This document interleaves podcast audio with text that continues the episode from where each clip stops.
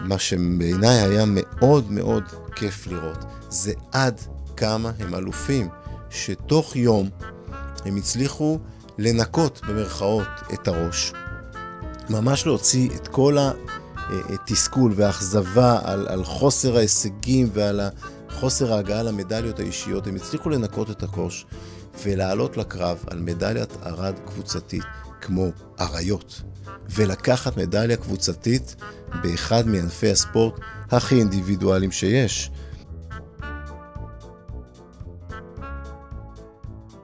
ברוכים הבאים לפרק נוסף של מתנהלים בחוכמה, פודקאסט שבועי על ניהול עסקים מצליחים ועל הצלחה אישית ועסקית בהגשת רואי החשבון והמנטור, אמיר צוקר.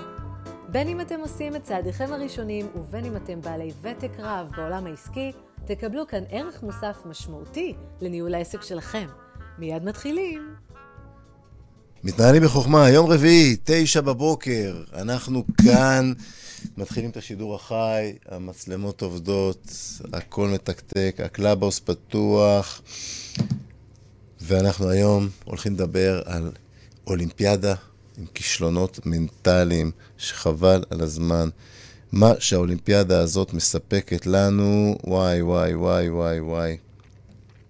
למי שלא עקב ומי שלא היה מחובר למה שקורה מסביב, אנחנו בעיצומה של אולימפיאדה מדהימה, בעיצומה של אולימפיאדה מדהימה, אה, שם בטוקיו, ולפני שנתחיל לדבר על כל מה שקורה שם, על סימון ביילס, על נובק ג'וקוביץ', על נבחרת הג'ודו, על ארטיום דול, דולגופיאט, ועל כל מה שהולך להיות שם, ועל כל מה שהיה שם, פספוסים ענקיים, הזדמנויות ענקיות לעסק שלנו. בוקר טוב, רינת. אהלן, לפני שאנחנו הולכים לדבר על כל הדברים האלה, על החלק המנטלי שקפץ ופרץ בצורה חזקה מאוד לתודעה של כולנו באולימפיאדה הזאת, משהו שאהבו אולי לשים בצד ולא לדבר עליו, ופתאום הוא בא בשיא העוצמה.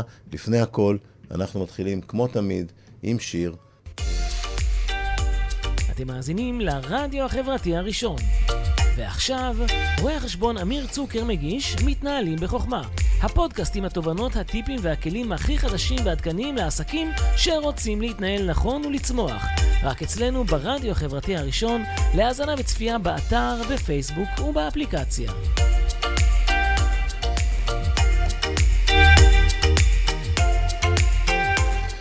אז באמת, למי שלא עקב ומי שקצת חי אה, אולי מנותק, אנחנו בעיצומה של אולימפיאדה מדהימה בטוקיו, מדהימה, אולימפיאדה שסיפקה כמה וכמה סנסציות, ומצד שני, גם כמה וכמה שיאים, גם עבורנו הישראלים. אה, אנסטסיה גורבנקו, פעם ראשונה שחיינית ישראלית שוחה במסחי הגמר, בכלל אני חושב שזו פעם רביעית בהיסטוריה, שאנחנו בגמר, בגמר אולימפי בשחייה.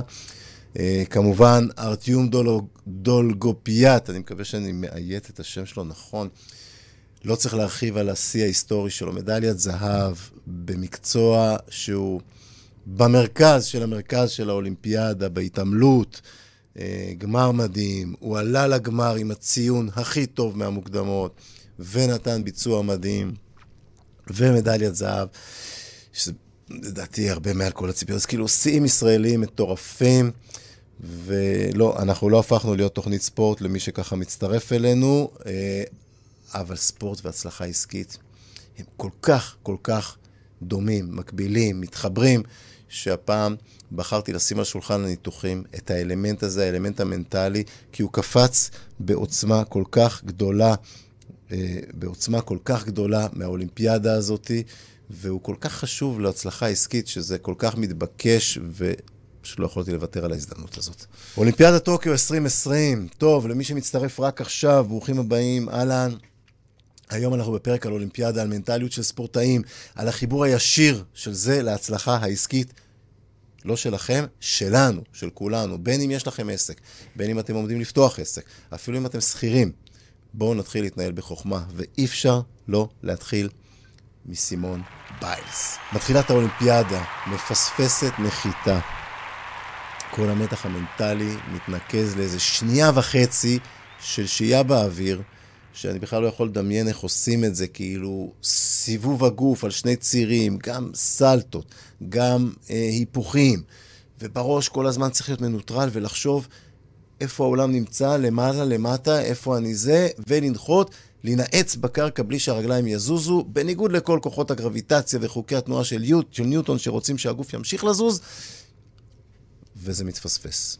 אז בהתחלה, כמו שתמיד היו עושים בעבר, בעולם הישן, מספרים לנו שזאת פציעה, היא נחתה לא טוב על הקרסול, טה-טה-טה-טם, הרגלים ישנים, מכירים את זה.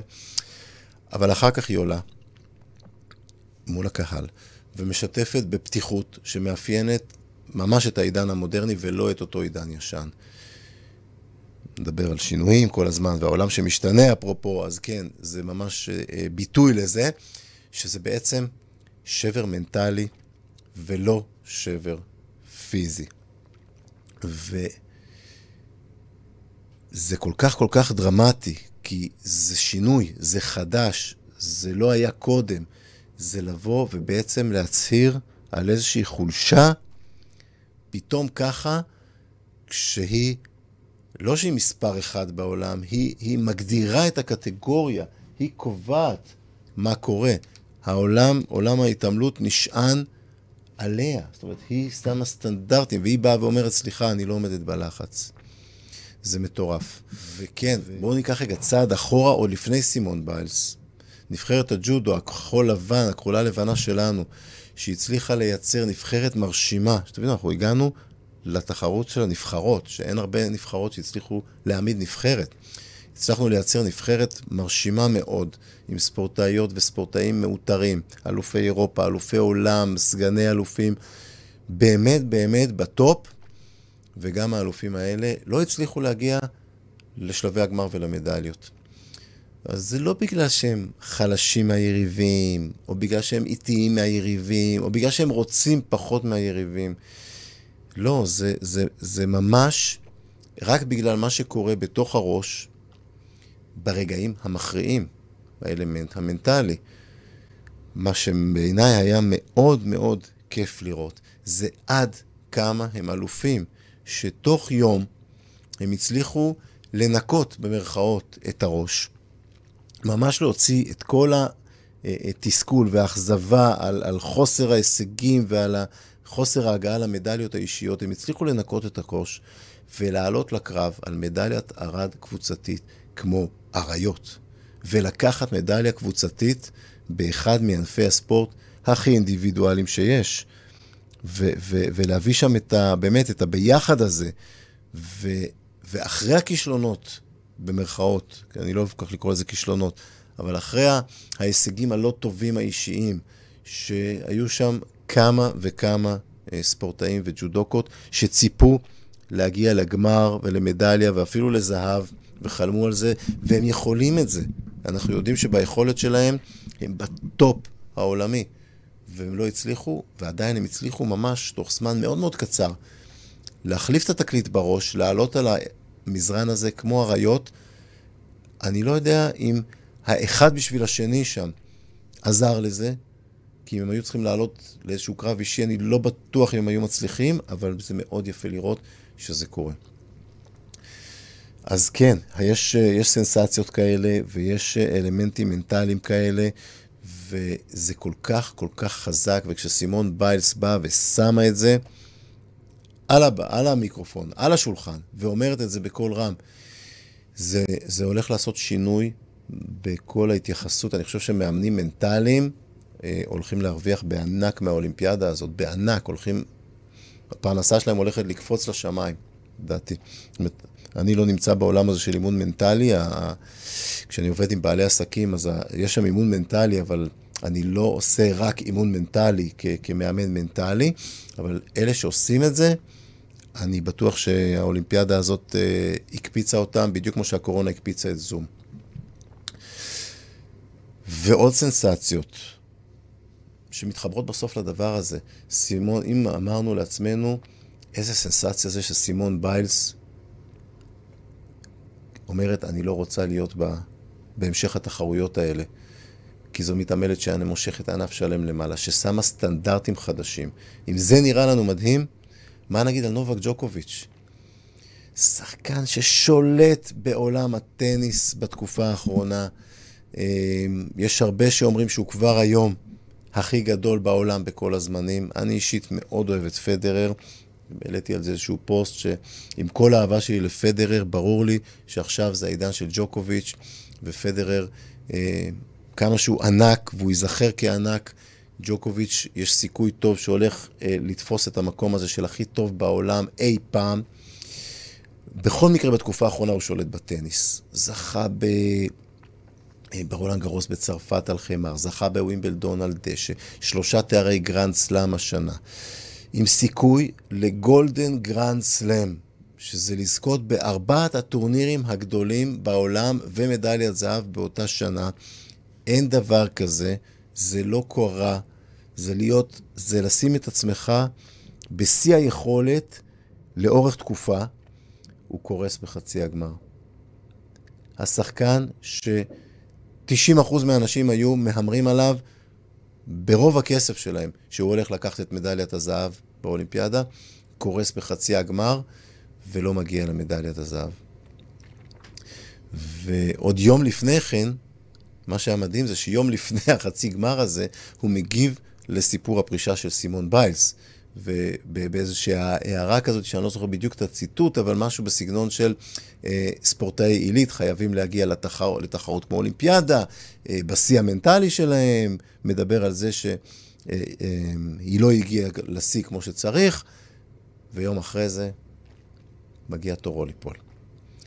ולמי שראה את ג'וקוביץ' בחודשיים האחרונים, ואני לא ראיתי את כל המשחקים שלו ואת כל הטורנירים, אבל קצת ראיתי בטורניר בצרפת ברולנד גרוס וקצת בווימבלדון, מי שמכיר את האהבה שלו למולדת שלו, שהוא בא להילחם עבור הנבחרת שלו, אוהב מאוד את המדינה שלו, מבין שהנפילה הזאת היא ממש לא מיכולת פיזית.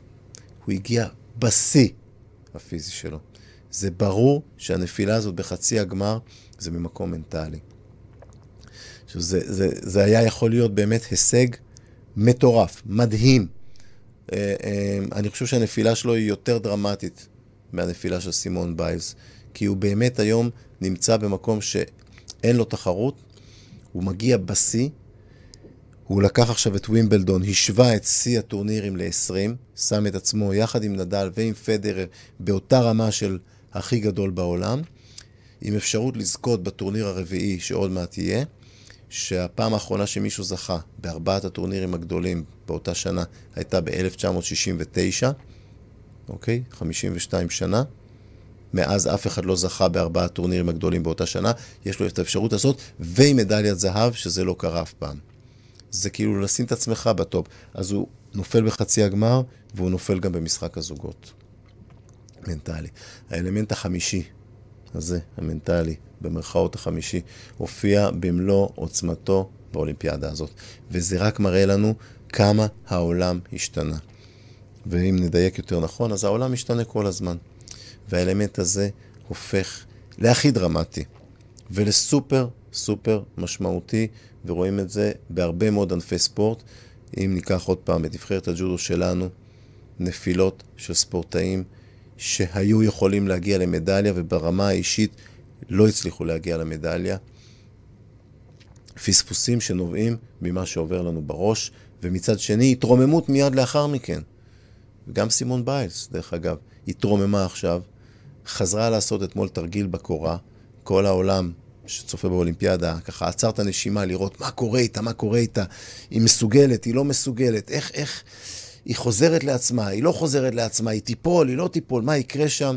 לקחה מדליית ארד, וזה מדגיש עד כמה הדבר הזה הוא כל כך כל כך משמעותי, ועד כמה היכולת הזאת של לקום מנפילות, לדעת שיהיו נפילות, לנסות לגרום לזה להגיע באמת, כמו שג'וקוביץ' אמר, הכי מוכן לאולימפיאדה, שהנפילה לא תהיה באירוע השיא, אבל גם אם זה קורה, לדעת להתרומם. והשאלה היא, מעבר לדבר על האולימפיאדה, שזה נורא כיף וזה ספורט, אני אישית מאוד אוהב לדבר על ספורט, מי שמכיר אותי יודע את זה, אפשר לדבר על זה שעות. בסוף, מה אני, אתה, את, מה אנחנו יכולים ללמוד מזה, איך כל זה קשור אלינו, לעולם שלנו, לעסקים. אז כל מי שנמצא איתי בקלאב האוס, אה, מוזמן אה, אה, לגמרי לעלות וגם לפתוח מיקרופון. ולהעלות שאלות ולהעלות uh, תגובות ו- ולשמוע מה דעתכם, אני מאוד מאוד אשמח, כי אני תמיד אומר שלא כל החוכמה נמצאת אצלי. ועוד דעות של אנשים זה תמיד תמיד טוב. מי שצופה בפייסבוק מוזמן לכתוב איך הוא חווה את האולימפיאדה הזאת. איך אתם רואים את האלמנט המנטלי הזה מופיע שם. אולי אני בכלל מדבר שטויות לדעתכם. אולי בכלל זה הכל יכולת פיזי. אני אשמח לשמוע את התגובות שלכם, לשמוע את דעתכם. אה, כי בסוף זה בדיוק מה שקורה לנו בעולם, בעולם העסקי. בסוף זה בדיוק מה שקורה לנו בעולם העסקי. אנחנו מגיעים עם איזשהו מטען פה בראש, ואיתו אנחנו הולכים להיפגש עם לקוח. ואיתו אנחנו יושבים מול המחשב ועושים עבודה, ואיתו אנחנו מכינים הצעת מחיר, ואיתו אנחנו מגיעים להרצאה או לסדנה או למפגש אה, מכירה שלנו עם הלקוח, או ההעברה של המוצר שלנו ללקוח, או השירות שאנחנו נותנים, או כל מה שזה לא יהיה, זה פוגש אותנו שם. ועד כמה אנחנו מגיעים כמו סימון ביילס, עד כמה אנחנו מגיעים כמו נבחרת הג'ודו, כל אחד ואחד מהם, או כמו הצד של הנבחרת שזוכה במדליה. ועד כמה, תוך כדי המפגש עם הלקוח, שלפעמים זה מפגש שהוא קצת יותר מדקה-שתיים. יש שם איזה נפילה פתאום, הלקוח אומר לנו, אני לא בטוח שאני צריך את המוצר. אה, יקר לי, לא בא לי כל כך לקנות עכשיו, אני צריך להתייעץ עם הבן זוג או הבת זוג שלי, או כל מיני דברים שעולים שם. עד כמה אנחנו מסוגלים בראש לעשות את הסוויץ' ולעבור מהמצב של אוקיי, לא הצלחתי, נפלתי מעכשיו מהתרגיל שלי, לא זכיתי במדליה, לא סגרתי את העסקה, לא עשיתי את המכירה, הלקוח לא קונה ממני, הלקוח לא רוצה לעבוד איתי. איך אני עושה את הסוויץ' תוך כדי השיחה? משנה את השיחה, משנה את האנרגיה, משנה את מצב הרוח, והופך את השיחה לשיחה שהלקוח משנה את הדעה שלו ואומר, וואלה, אני חייב לסגור איתך את הדברים, אני חייב את השירות שלך, אני לא יכול לצאת מפה בלי שלקחתי איתי את המוצר הזה. וזאת יכולת שאפשר לתרגל אותה. אפשר לעבוד, אפשר לעבוד עליה, סליחה. אפשר לתרגל אותה, אפשר לעבוד עליה, אפשר לשפר אותה, גם בזמנים מאוד מאוד קצרים של תוך כדי השיחה. אה, היום בחמש, בקלאבהאוס, אה, יהיה עוד חדר בסדרת החדרים הקבועים של נועה ושלי, נושמים מכירות, והיום אנחנו הולכים לדבר שם על שאלות, וזה בדיוק מתחבר לדבר הזה, כי שאלות יכול, זה אחד הכלים שיכולים להוציא אותנו מהדברים האלה. אז תחשבו על עצמכם, באיזושהי סיטואציה של נפילה, ובסיטואציה, תנסו אפילו למצוא, לא, לא רק סיטואציה של נפילה, אלא סיטואציה של סוג של נפילה שהצלחתם להתרומם ממנה. מה עזר לכם שם? מה הייתה המחשבה? מה נכנס לכם לראש? מה גרם לכם להצליח להתרומם משם? איזשהו זיכרון ילדות, איזשהו משפט ששמעתם ממישהו שאתם מאוד מאוד אוהבים ונכנס לכם לראש. מה היה שם שעזר לכם להתרומם? אני רוצה לעשות uh, הפסקת שיר קצרה ומיד לחזור, להמשיך לדבר על סימון ביילס ועל האולימפיאדה ועל החלק המנטלי מעוד זווית אחרת קצת, כדי שתוכלו לצאת מהפרק הזה עם כמה זוויות ראייה ועם הסתכלות קצת אחרת על עצמכם, בעולם העסקי שלכם, בין אם אתם שכירים, בין אם אתם עצמאים, בין אם אתם רוצים לפתוח עסק, וזה בכלל מאוד מאוד חשוב. אז אנחנו על האולימפיאדה, על האלמנט המנטלי שקפץ בעוצמה מטורפת באולימפיאדה הזאת.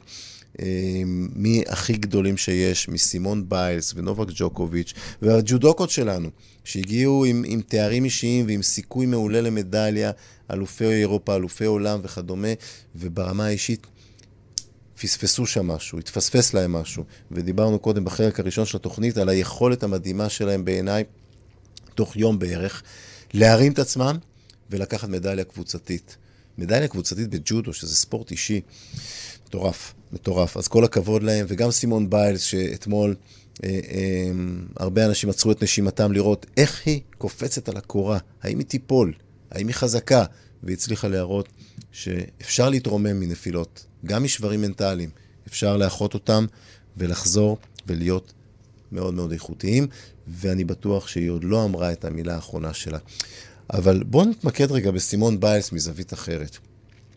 ממש ממש, אה, כשהתחילה האולימפיאדה, אה, אותה מעידה קטנה שם ונפילה, שכמו שאמרנו בהתחלה, בפורמט של העולם הישן, כולם ישר כיסו את זה ואמרו, זה פציעה, זה פציעה, זה פציעה, וסימון ביילס תפסה את האומץ אה, ועמדה מול המצלמה ואמרה, לא, אני נשברתי מנטלית. ומה אתם אומרים? לוזרית או ווינרית או מנצחת? האם היא אנוכית או האם היא קבוצתית? מה דעתכם? אם היא מגיעה לנקודה, באירוע השיא, ללא ספק אירוע השיא שלה, לא משנה כמה אולימפיאדות היו לה וכמה אליפויות וכמה מדליות. אולימפיאדה זה אירוע השיא של ספורטאי, בטח בהתעמלות. היא מגיעה לנקודה שהיא לא מסוגלת להיות הכי טובה שהיא יכולה. היא יודעת מה היכולות שלה. היא יודעת איפה היא הייתה כבר, היא יודעת מה היא מסוגלת להוציא מעצמה, והיא מרגישה שהיא לא מצליחה להוציא את הכי טוב שהיא יכולה. והיא פה לא רק מטעם עצמה לקחת מדליה, אלא גם כמייצגת נבחרת. ואם בנקודה הזאת, שהיא לא מסוגלת להיות הכי טובה שהיא יכולה, אם היא הייתה ממשיכה, כי זה מה שמצופה ממכונה על-אנושית כמוה, והיא הייתה נופלת יותר חזק, וכל הנבחרת הייתה צונחת בתוצאה, האם אז היא הייתה נחשבת יותר team player, יותר, יותר קבוצתית? אני אישית חושב שדווקא לא. ואני שם רגע בצד אה, את הדרך ו- ואת הדברים שצריך לעשות כדי כן להגיע באמת הבחה לרגע האמת. זה פרק אחר לגמרי, שצריך לדבר על ההכנות בדרך ועל הכל, אז אני, אני שם את זה רגע בצד. אה, ו... אה, ואני מקבל פה הודעה ככה, שבאמת לא שמתי לב, שכותבים לי שאתמול אחרי המדליה היא שיתפה שדודה שלה נפטרה בהפתעה. וגם זה פרמטר שאנחנו, מסוג ההפתעות, שאנחנו לא יכולים לצפות, שהוא פתאום, פתאום איזה בן משפחה יותר קרוב, פחות קרוב, אני לא מכיר את הקרבה, נפטר, אתה צריך לעלות ולתת את הביצוע הכי טוב שלך, כאילו שלא קרה כלום, וכאילו שהכל נופת צופים. וזה משפיע, זה משפיע, אין ספק. אז אני שם רגע בצד את ההכנות של איך להגיע למקום הכי טוב הזה. אבל נניח שהגעתם לרגע הזה, הגעתם לרגע האמת, ואתם מרגישים שאין לכם את זה. שאתם לא קרובים לשיא שלך, שאתם לא מצליחים לגרום לגוף שלכם לתפקד פיזית ברמה הכי גבוהה שהייתם בה כבר בעבר. שאתם יודעים שאתם יכולים, ואתם לא מצליחים להוציא את זה פיזית. האם זה נכון לחשוב על החברות לקבוצה ולא לפגוע בהן? כדי לא להרוס להן את החוויה, את ההתרגשות של האולימפיאדה, את התחרות, את הסיכוי להצליח. האם בלעדיי הם לא יוכלו להצליח? האם להתעקש להיות שם, ואז במרכאות אולי לדפוק אותן? אני לא בטוח, אני לא יודע. זה, זה סוג של אה, דלתות מסתובבות שמקבלים החלטה, אי אפשר לדעת איך זה היה נראה אם היינו מחליטים אחרת, אבל זה מאוד מעניין לשמוע מה כל אחד מכם ומכן היה מחליט. בסיטואציה כזאת. עד כמה שאפשר לדמיין את עצמנו בסיטואציה כזאת של אה, אה, גמר אולימפי, נבחרת, מועמדת לזכייה וכולי. אני חושב שדווקא ההחלטה לא לעלות למגרש כשאתה במצב כזה, ולתמוך בחברות שלך מבחוץ, ולעודד אותן, ו, ו, וזה צריך לבוא עם הסבר של, תקשיבו, אם אני אעלה, אני אדפוק אתכם. אם אני אעלה, אני אקלקל לכם. אני מכירה אתכם, התאמנתי איתכם, אני יודעת מה אתם מסוגלות, אתם מסוגלות לעשות את זה גם בלעדיי. אני חושב שלתמוך ככה מבחוץ, זה מהלך קבוצתי נכון. וגם אם בסופו של יום הם לא זכו בזהב, הם זכו בכסף. אני לגמרי, לגמרי מאמין שאם היא הייתה עולה לקרב הקבוצתי, מאוד יכול להיות שהן היו מסיימות, היא הייתה עושה תוצאה לא מספיק טובה, והנבחרת כנבחרת הייתה מסיימת במקום השלישי, אולי אפילו במקום הרביעי, בלי מדליה בכלל. זה משהו שאנחנו כנראה לעולם לא נדע. אז האם היא אנוכית, או האם היא קבוצתית? האם לפרוש בנקודה כזאת? זה דווקא לעזור לנבחרת שלך? לעזור לקבוצה שלך? מי שעובד בארגון, מי שמנהל עסק לבד, אז, אז הוא עם עצמו. אבל מי שעובד בארגון, האם אתם play, team player בארגון? האם לפעמים אתם אומרים לעצמכם, אני צריך לקחת צעד אחורה ולתת למישהו אחר לעשות פה את המצגת, או את המכירה, או את השיחה, או את לא יודע, משהו אחר? כי אני לא במיטבי היום, גם אם ביום-יום אני כן יודע לעשות את זה מעולה. אבל אני לא במיטבי היום, אני מרגיש שמשהו מפריע לי. בין אם זה דודה שנפטרה ובין אם זה, זה לחץ אחר. האם זה לא המהלך הקבוצתי הנכון שמקדם את הקבוצה יותר קדימה? אם עושים מהלך כזה, כמובן שזה חייב אה, להיות עם איזשהו הסבר, זאת אומרת, סתם לפרוש כשאני נמצא במקום כמו סימון בייס, במקום של הכי טוב, ואני הכוכב של הנבחרת, סתם לפרוש, זה יכול לשבור את הנבחרת. אבל אם אני עושה את זה עם איזשהו הסבר שמתלווה לזה, והיא הסבירה את זה לעולם, אני לא יודע מה היה בשיחות בתוך הנבחרת, אבל אם היא עשתה שם שיחות עם החברות שלה, אז היא עשתה את זה נכון. אז היא עשתה את זה נכון, כי יש מצב שהיא נתנה להם מספיק ביטחון לעשות את זה גם כשהיא על הספסל, וגם כשהיא לא מביאה את הציון הכי גבוה שהיא יכולה להביא אותו. וכותב לי פה ארז בפייסבוק, אהלן ארז, זו פציעה מנטלית, בדיוק כמו פציעה פיזית, שאילצה אותה לפרוש, ולגמרי לגמרי. זה בדיוק, דיברתי על זה בדיוק בחל... בחצי הראשון, על הפציעה המנטלית הזאת, וכמה הדברים האלה משמעותיים. ואתם יודעים, יש אנשים, אני בטוח שמי שמאזין לי יזהה את עצמו בין אלה שמיד עושים את המהלך הקבוצתי וחושבים על הקבוצה ואומרים, אוקיי, אני זז הצידה, אני מפנה את המקום שלי, היום אני אהיה בעמדת התומך ומישהו אחר ייקח את הפרונט, כי אני היום לא בשיאי, לבין אלה שלא משנה מה, אומרים לעצמם, אני חייב להיות בפרונט. אני חייב לשים את הכל עליי, גם אם זה אומר שהקבוצה תפסיד. מה יותר טוב ביניכם? זו שאלה מאוד מאוד מעניינת. אני לא בטוח שיש לה תשובה של שחור ולבן, של נכון ולא נכון, אה, ולכן מאוד מאוד מעניין לשמוע מה אתם חושבים על זה. גם החבר'ה בקלאבהאוס מוזמנים אה, לעלות ולהגיד מה דעתכם, וגם בפייסבוק. האם היא אנוכית? האם היא קבוצתית? מה אתם אומרים? איפה זה פוגש אתכם? אני, אה, אני חושב שאם ביום הראשון כולם הסתכלו עליה כהלוזרית, והזכרתי קודם את נובק ג'וקוביץ' שעלה בעצמו אה, והתייחס לזה של כמה זה חשוב לספורטאי עילית להגיע הכי מוכן שהוא יכול לשיאים האלה, ונובק ג'וקוביץ' הגיע בווימבלדון לשיא, והגיע למקומות אחרים, באמת באמת בשיא מנטלי, שראו כמה הוא אריה. גם הוא בעצמו, לאולימפיאדה, פספס ברגע, ברגע של המאני טיים, הגיע מולו יריב שהגיע יותר מוכן ממנו. והוא שיחק מול זוורב, מערכה ראשונה הוא גם ניצח, היה נראה בסדר. ואז פתאום במערכה השנייה משהו קרס. משהו קרס, ופתאום כל מי שראה את ג'וקוביץ' בחודשים האחרונים פתאום מבין שהוא לא רואה את אותו ג'וקוביץ', שהוא רואה מישהו אחר. משהו מנטלית שם קרס, ואני לא יודע אם זה, אם לקרוא לזה לוזר. זה נחמד, זאת אומרת, זה נורא קל לנו מהצד לקרוא לזה לוזר. זה הכי קל. לשבת ביציע ולקרוא למישהו שלא מצליח להביא את עצמו למקסימום לוזר. אבל כשאתם שם, תחשבו על עצמכם עכשיו בסיטואציה איפשהו שפוגשת אתכם ביום-יום בעסק שלכם.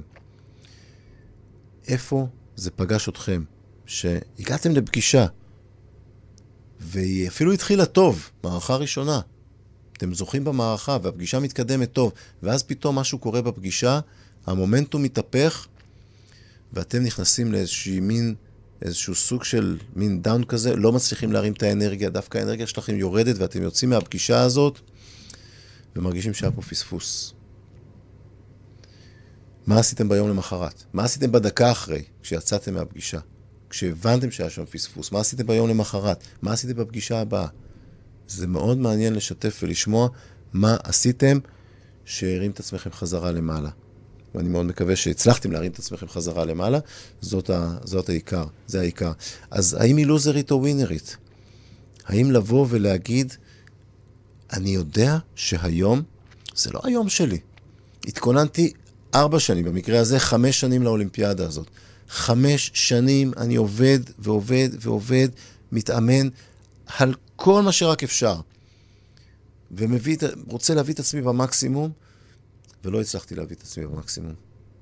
האם להכיר בזה זה ווינריות, או שלעשות הקפיצה הזאת זה לוזריות? אמ, אני מסכים איתך, ארז, החלטה קבוצתית נטו, כל הכבוד לה על החלטה אמיצה למען כולם. אה, אני לגמרי מסכים עם זה, זה בדיוק כמו שגם אמרתי פה קודם, שאני חושב שזה המהלך הקבוצתי הנכון, במיוחד באולימפיאדה, שאתה מייצג את המדינה שלך, ויש משמעות לנבחרת. ו, ובאמת, אני, אני כל הזמן חושב על נבחרת הג'ודו שלנו, אבל לא דיברנו על ארטיום, ארטיום דולגוביאט. אה, רציתי גם עליו להוסיף כמה מילים. הבחור הזה, שנראה כאילו שהוא הגיע משום מקום. כאילו הגיע משום מקום הבחור הזה, נכון? זה ממש היה נראה ככה, כאילו... זה... לא, לא מכירים אותו, כי התעמלות זה כאילו לא ענף מוכר, מי שלא נמצא שם לא מכיר את זה, אבל הגיע בחור, הגיע למוקדמות ועשה חתיכת הופעה. עלה מהמוקדמות עם הציון הכי גבוה שיש. ואז הגיע עם כל הלחץ. אני לא חושב שמישהו ציפה ממנו למדליית זהב. לא שר החינוך ולא שר הספורט, סליחה, לא שר הספורט ולא ראש הממשלה ולא הנשיא וגם לא הפרשנים בטלוויזיה. אבל הוא, הוא ציפה מעצמו. וזה העיקר, זה המסר שכולנו צריכים לקחת. לא משנה מה אחרים לידך או לידך רואים בך, או רוצים ממך, או מצפים ממך. כל שאלה, מה אתה מצפה מעצמך, מה את מצפה מעצמך. וזה מחזיר אותי שוב לעניין של סימון ביילס, של הקבוצתיות, איפה זה פוגש את העסק שלנו. האם כשמגיע רגע כזה, של איזושהי נפילה כזאת, ואני רוצה רגע לחזור לנפילה, כי, כי באמת ההצלחה של הארטיום היא מדהימה, ומתחברת לצד השני של אותה נפילה. האם כשמגיע רגע כזה של נפילה, אתה מסתכל על עצמך בראי, את מסתכלת על עצמך בראי ואת רואה כישלון, ואם נסתכל רגע על ארטיום, אנחנו יודעים שלא היה לו תרגיל מושלם. היה לו שם איזה רגל שברחה מה, מה, מהתחום של המזרן, היה לו איזה נחיתה אחת לא טובה. אה, ואיך אבא שלו אמר לו אחר כך? זה לא היה מספיק טוב. האם כשזה קורה לכם, בתוך התרגיל, זזתם הצידה, דרכתם עם הרגל מחוץ למגרש, הפסדתם נקודה, אתם יודעים, אתם חיים בעולם הזה של ההתעמלות, הוא מגיל שש שם. הוא יודע שהנחיתה הזאת, שהדריכה הזאת עם הרגל בצד, דפקה לו ניקוד. האם ברגע הזה אתם מוותרים? מרימים ידיים ואומרים, טוב, זהו? או שאתם מסיימים את התרגיל הכי טוב שיכול, הכי טוב, הכי טוב שאתם יכולים, שהוא יכול, וממשיכים הלאה, וקמים מה, מהפספוס הקטן הזה להמשיך להיות מושלמים הלאה. האם, וזה אימון, האם אתם ברגע כזה מסתכלים על עצמכם בראי ורואים כישלון? אני רוצה להציע לכם שברגע הזה לא תשימו תווית על עצמכם ברגע כזה, וזה לא משנה אם זה פגישה עסקית או נפילה למזרן. כי אתם נשארתם אותו דבר. רק התוצאות שלכם שונות. כישלון, במרכאות. כישלון זו מילה, זו תווית שמוגדרת על בסיס ציפיות, ותמיד חשוב שנשאל את עצמנו, ציפיות של מי? של המדינה שלי? של החברים שלי? של המשפחה שלי? של אבא ואימא שלי? התוצאות שלכם כרגע לא עומדות בציפיות, זאת עובדה. יצאתם מהפגישה, היא לא הייתה כמו שצריך, זו עובדה. לא עמדתם בציפיות של עצמכם. אם זה נבחרת הג'ודו ביום הראשון, ואם זה הפגישה העסקית שלכם. לא, התוצאות לא עומדות בציפיות, זאת עובדה. איך מסתכלים על העובדה הזאת? איזה משקפיים אנחנו מרכיבים מול המצב הנתון הזה? זאת בחירה שלנו. שלנו, אך ורק שלנו, לא של נשיא המדינה, לא של ראש הממשלה, גם לא של המאמן שלי, ולא של המנטור העסקי שלי. שלי בלבד. ואני יודע שזה מאוד קשה, וזה לא פשוט בכלל, אני יודע, כי אני הייתי בדיוק כזה. כולנו, כמעט כולנו, מחונכים להסתכלות הזאת על עצמנו. הביקורתיות הזאת, השאיפה לשלמות, בבית ספר, להגיע כל הזמן לציון הזה של 100. אם לא, לא, לא, לא הוצאת 100 אז אתה לא מספיק טוב, אם הוצאת הרבה מתחת ל-100 אז אתה ממש ממש לא טוב. השאיפה הזאת לשלמות, הביקורתיות, בעיקר במאני טיים. ודרך אגב, אם לא הייתי יודע איך זה להיות שם, בנקודה הזאת שמשהו לא עובד, או התוצאה לא כמו שתכננתי, או שציפיתי, ש, שעם המחשבה הזאת מול המראה הפנימית, אם לא הייתי יודע איך זה להיות שם, לא הייתי יכול היום להוביל אנשים לצאת משם. כי אנחנו יכולים להוביל אנשים, וכל אחד ממי שמקשיב לי אה, בקלאבהאוס, ומי שמקשיב לי וצופה בפייסבוק, ובאתר של הרדיו, מי שצופה בי, אהלן, כולכם מובילים אנשים לכל מיני מקומות בחיים, אם זה את הילדים שלכם, את בני הזוג שלכם, את המשפחה שלכם, את העסק שלכם, את העובדים שלכם, ואתם יכולים להוביל אנשים רק למקומות שאתם יודעים איך להיות שם. אז אני, למזלי, יודע היום להסתכל בראי ולראות משהו אחר, וזה מאפשר לי גם להוביל עסקים למקומות אחרים. ווואו, כמה זה משפיע על העסק שלכם. כמה זה משפיע על העסק שלכם, ההסתכלות הזאת בראי. כשאת מסתכלת בראי ורואה תוצאה לא טובה, עובדתית, תוצאה לא טובה, ומיד מתרגמת את זה, לאן היא כישלון? ההתנהלות שלך מול אנשים, עמיתים לעבודה, עמיתות לעבודה, מנהלות, מנהלים, לקוחות, בהמשך היום, תהיה לגמרי לגמרי שונה מאשר אם מול אותו ראי את תתרגמי את המצב לאני מוכשרת ואני מסוגלת להשיג תוצאה יותר טובה. ובאולימפיאדה לפעמים אין את ההזדמנות הזאת. השנייה. אבל בעולם העסקי, בדרך כלל יש לנו את ההזדמנות הזאת להשיג תוצאה טובה יותר. אם הלקוח הזה לא, אז יש לנו עוד לקוח. ותמיד צריך לזכור את זה, שתמיד יש לנו הזדמנות uh, להשיג עוד משהו יותר טוב.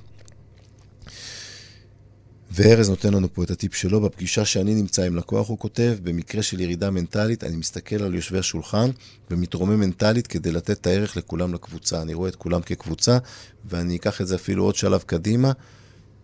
תסתכלו על אנשים ותשאלו את עצמכם, והיום, כמו שאמרתי, בחמש יש לנו, יש לנו חדר על שאלות בעולם המכירות בקלאבהאוס. תשאלו את עצמכם שאלה. מה אני יכול עכשיו לעזור, איך אני עכשיו יכול לעזור לכל אחד ואחד שיושבים פה בחדר. וזה משהו שיחדש מחדש את האנרגיה הזאת, את ההסתכלות הזאת במראה הפנימית הזאת, של מה אני מסוגל ומה אני יכול, ולא הכישלון והאי הצלחה שלי. חברים, זמננו תם. אני חושב שבאולימפיאדה הזאת היה מאוד מאוד ברור עד כמה האלמנט המנטלי הוא סופר סופר קריטי, ואני לא יכולתי שלא לדבר על זה בהקבלה לעולם העסקי שלנו. כי כולנו בסוף חיים מתוך מה שיש לנו פה בראש, זה מה שמוביל אותנו.